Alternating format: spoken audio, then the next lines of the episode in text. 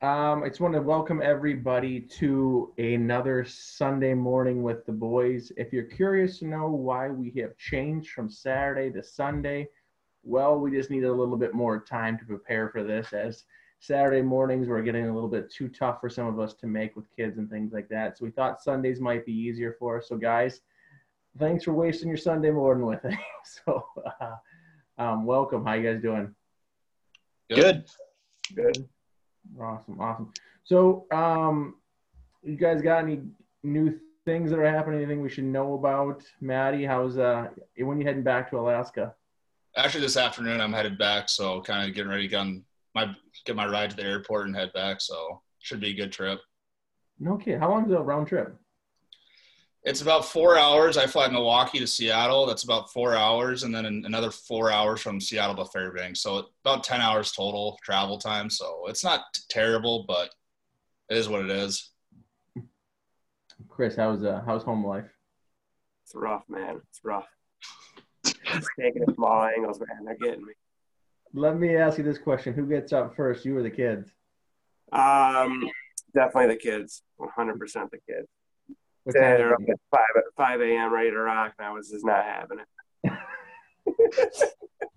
I don't think I've woken up earlier than ten since this whole thing started. Uh, are you bragging or just? yeah. A little bit actually. I mean, I, I don't think I've slept in past five thirty since this whole thing started. So, how about you, Rex? How you doing?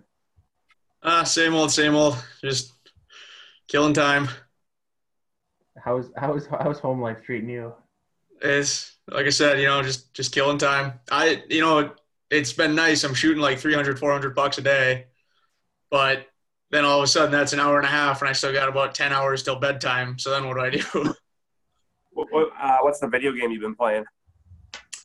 um, I've been playing a little bit of everything. Actually, me and my buddies are on a little bit of a Rocket League kick right now.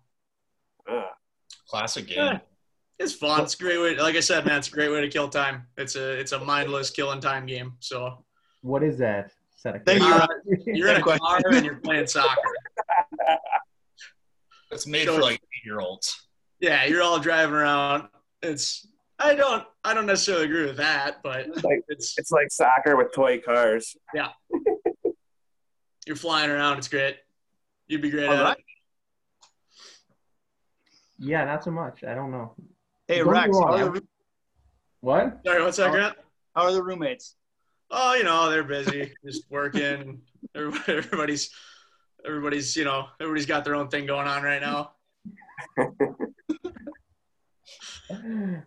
All right. Um, one of the topics we covered last week that was was really good, um, and we're gonna we're gonna touch on it a little bit uh, this morning. Is gonna be uh, last week we talked about Coach Rex and, and, and your cut story and how it um, you know about your Coleman Cup kind of experience, or at the time it was Waha Cup. Um, upon you know after the conversation and things like Rex, uh, things like, do you have any things that you'd like to add to the story about maybe, maybe in particular, just like how you ended up coming out of it and things like that? Because that was one of the things we didn't really talk about a lot at the end of your your story was where did you end up? How did you kind of rebound from that? Because you had a really good high school career, and you had a really good Oshkosh career. So like, give us the timeline of events that kind of happened after you know that the, that kind of like those Pee Wee years. Yeah, so yeah, kind of just to recap the story. I uh, both of my Pee Wee years, I didn't make the Coleman Cup, the Waha Cup team, and the big point of last week was that you know I didn't realize till it was too late that I wasn't a rounded enough player. I was good in one aspect of the game, and that was kind of all I had. And so you know, going into bantams, going into high school, it you know I kind of I kind of talked about it last time too, in that I still didn't know a lot of that stuff, but I knew something wasn't right if you know if i'm uh, in modesty if i'm not making these teams like you know somebody must be seeing something that isn't what i'm seeing so that's when that's when my game kind of started to turn around a little bit in that you know not not uh, selfishly but i just need to do more. I need to i need to figure out how i can how i can kind of stand apart. And for me it I, you know luckily i'll say it wasn't too little too late but you know then yeah i get into high school. Uh, i was maybe not a goal scorer, but put in a lot of points. but then you know even even when I played wheel my U16 year or my second U16 year, we ended up going to nationals, and I was I was the last person to make that team. I was one of the bubble defenders, and then all of a sudden I was I I don't know that how great his stats we kept, but I would imagine I was somewhere in like seven or eight on the team for points. Just you know, I figured out how to move the puck up, how to skate the puck up, how to put us into scoring chances, and that that's where I think it kind of turned around for me. My or when it when it really kind of sank in that I need to be better at more aspects of the game. Because again, uh, you know, in modesty, if I'm almost getting cut from a wheel team, I didn't think that was right, mm-hmm. and I went, I need to change this. Okay, and your your your college career was was uh, you, you, did touch on this a little bit, but your college career you kind of did transform your game a little bit. You can you elaborate that you kind of went from a stay-at-home D to your I think as you said your senior year where you finally became that you know you kind of you worked on that offensive game, correct?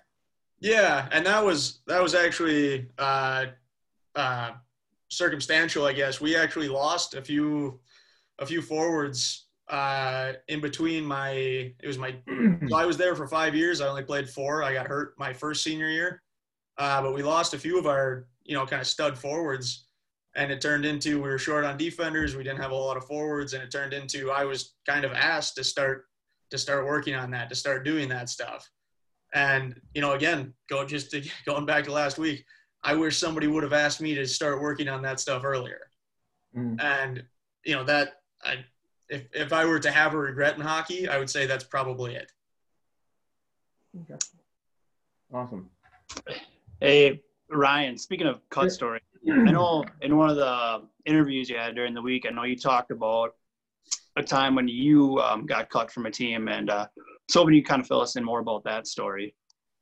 Yeah, prior to me me getting cut, I, I played on some of the um, better AAA teams in Michigan. I played on CompuWare and, and uh, what is what's now Bell Tire. But um, one of the things that kind of struck me was was that it was after my bantam major year. I went to tryouts and um, I was trying out for the teams and I got cut from my first team, and uh, it wasn't the fact that I got cut from that one team, which was Bell Tire. The fact I got cut all the way down the list for that first year. So, um, you know, that, that was that's that's only part of my story of getting cut. It's kind of impacted me in my career, and I'll tell you, it, was, it impacted me in a positive way because I got cut that one season, and I'll, I'll tell you, I had to go back down and play Tier Two hockey um, and it was, you know, in Michigan, it was it was Bantam Double A. So I played Bantam Double A for a season, and then I will tell you, I, I, was motivated. I was ready to go, and I put in the time, I put in the work, and um, I, I, came back to the following year and tried out for a bunch of these teams, and um, it didn't work out for me again. And it was one of those things where I, uh, you know, after getting cut uh, the second time, it kind of um, opened my eyes up to maybe my game having some deficiencies and things like that, and um, you know, I had to go through another season of playing tier two hockey, which, you know, I'll still say it might have been a good thing for me, but, you know, playing tier two years of tier two hockey definitely impacted me and, and, and made me open my eyes to things that I needed to improve and things like that. So, um, it wasn't the greatest, you know, story of getting cut and things like that, but it's something that I find that really impacted me in my career. Just the fact that um, mine wasn't just a one year cut story. Mine was a two year cut story, like I just said, where um, I made my rounds. I tried out for all the AAA teams, and uh, they didn't just cut me one year; they cut me two years in a row, which um, wasn't the best for my uh, for my ego or anything like that, too. But I'll tell you this: it uh, it's definitely something that makes you look in the mirror a little bit, and it makes you kind of sit there and kind of kind of defines you of what kind of person you know and what kind of what you maybe want to do makes you want to redefine what you might think about is your goals and aspirations and things like that. But yeah, that was the thing with me. It was it was um, you know, cut one year, you know, okay, and then you know, full year goes by, and then you come back again, and five more teams cut you again. So it's just like what, what's going on. So yeah, so yeah, like I said, my story is more of just a, a process of getting cut over the years. So yeah, I, go ahead, Grant. Hey, all right. I think it says something about your character. Like you got caught that first time and you didn't give up and you still went back. I mean, you ended up getting cut, but you still didn't get discouraged after that first cut from those teams. You know, like you still wanted to pursue it and like Oh, I'll tell you, I, I don't think I did want to pursue it. um, it was one of those things where you get cut the first time, you don't really want to go back, right? Because you don't want to, you don't, you don't want that feeling again. I will say that I had some parent, my parents definitely influenced me enough to make sure that I went back and tried out. And um, I'm sure a lot of kids are like that when you get cut once. You almost don't want to do it again because you don't want to go through that same situation again. And, and, I'll tell you, when I got cut the first time, it hurt. I hurt a lot. You know what I mean? Um, and then going back the second time and, and, and getting that same feeling, you know, not just once, but I got it like three or four or five more times with all the other teams that cut me. That's it's it's tough. It's and that was the thing along the way. You know, I, I'm lucky that I had my parents, I had my brother there for support and things like that. They were the ones encouraging me to keep going and doing these things. But um, without my parents pushing me to go to those trials, I, I don't, I don't really know if I would have went back. So. So, but when you, um, but when you did make the jump back from tier one to tier two, um, I mean, what was, like, what was your in-season experience versus like when you're, like your in-game experiences when you're with the tier one teams and when you came back to tier two, um, when you took that step back, what was that? What was that? Um, like, did your in-game experiences or anything like that change at all, or? I don't think my in-games experiences tra- changed at all. I will tell you this. Um, I didn't. My first year getting cut, you you know, it's one of those things. You you came. It's not like I came back with a chip on my shoulder. I will tell you that I I probably came back not the greatest teammate, and I had I probably had a poor attitude. Um, it was just because I didn't feel that I needed to be there, right? I was like, I'm a tier one hockey player. What am I doing here, right? And I would say that it was a learning experience for me because I it it it humbled me. It made me kind of sit there and say like, well, maybe I do belong here.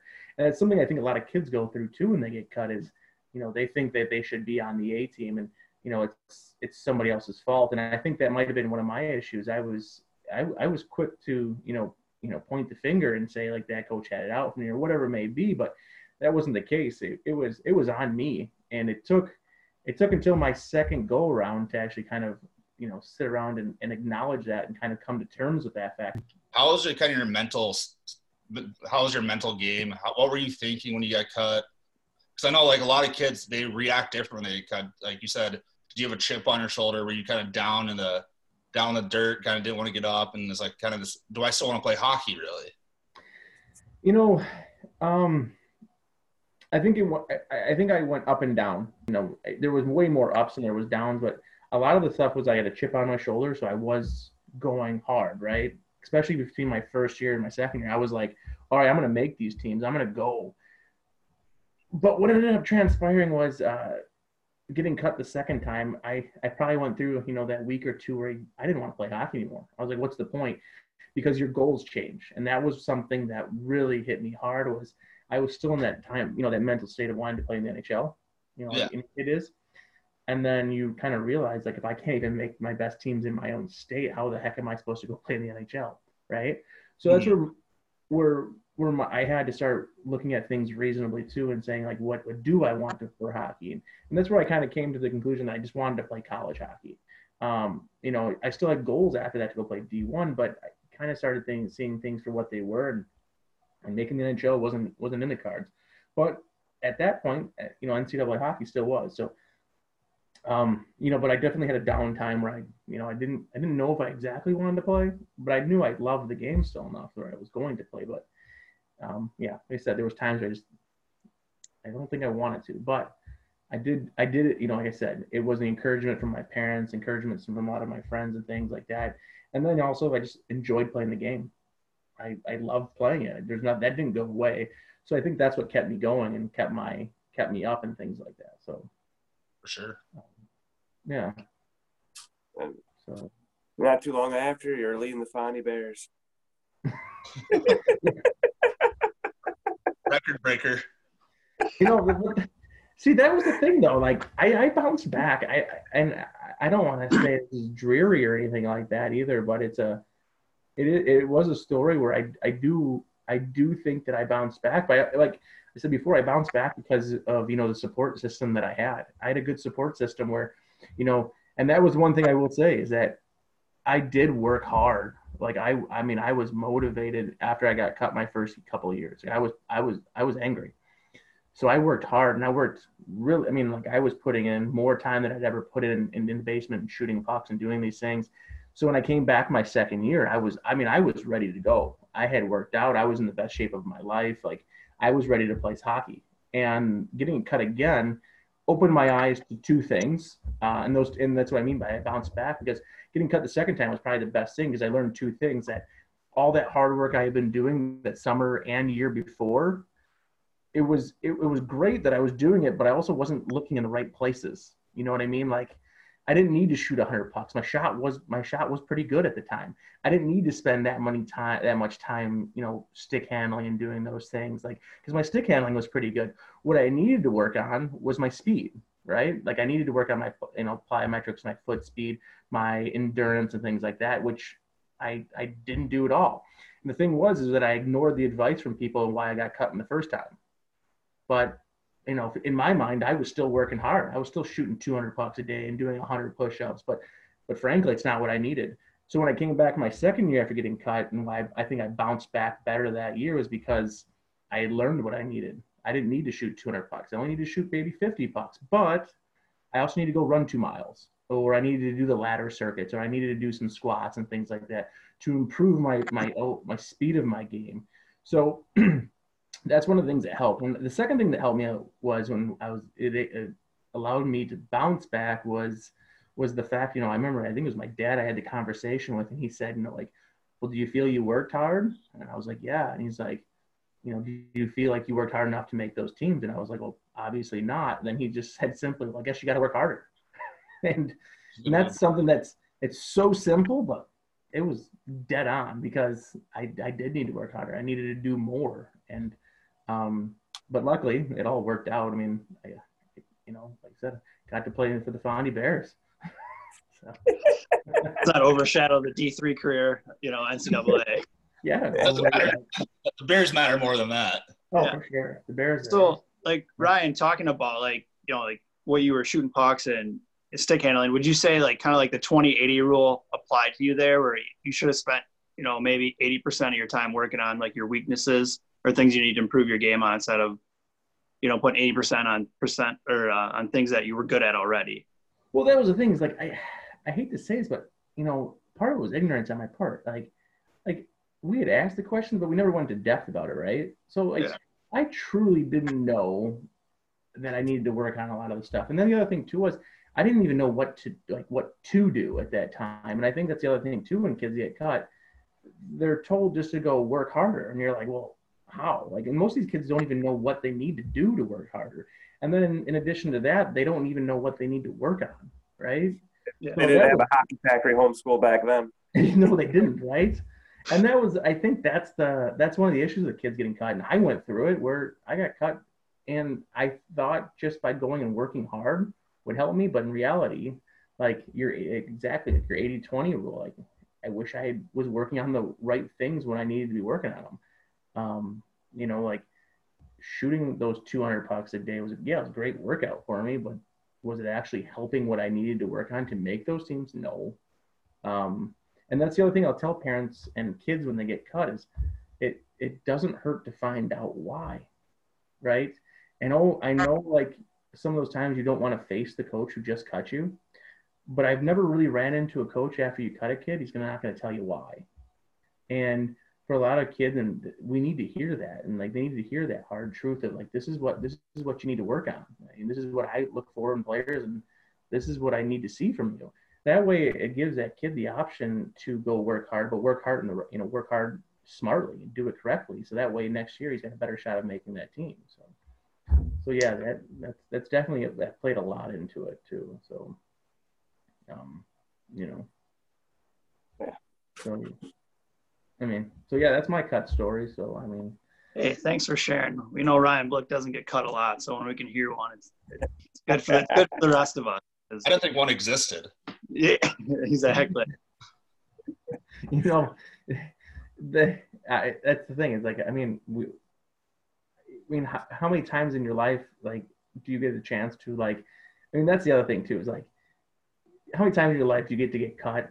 You know what I mean? And look back on it and say, and, that's, and that's, that's what, yeah, like it's a good thing, right? So four or five times probably. What'd you say? Four or five times probably.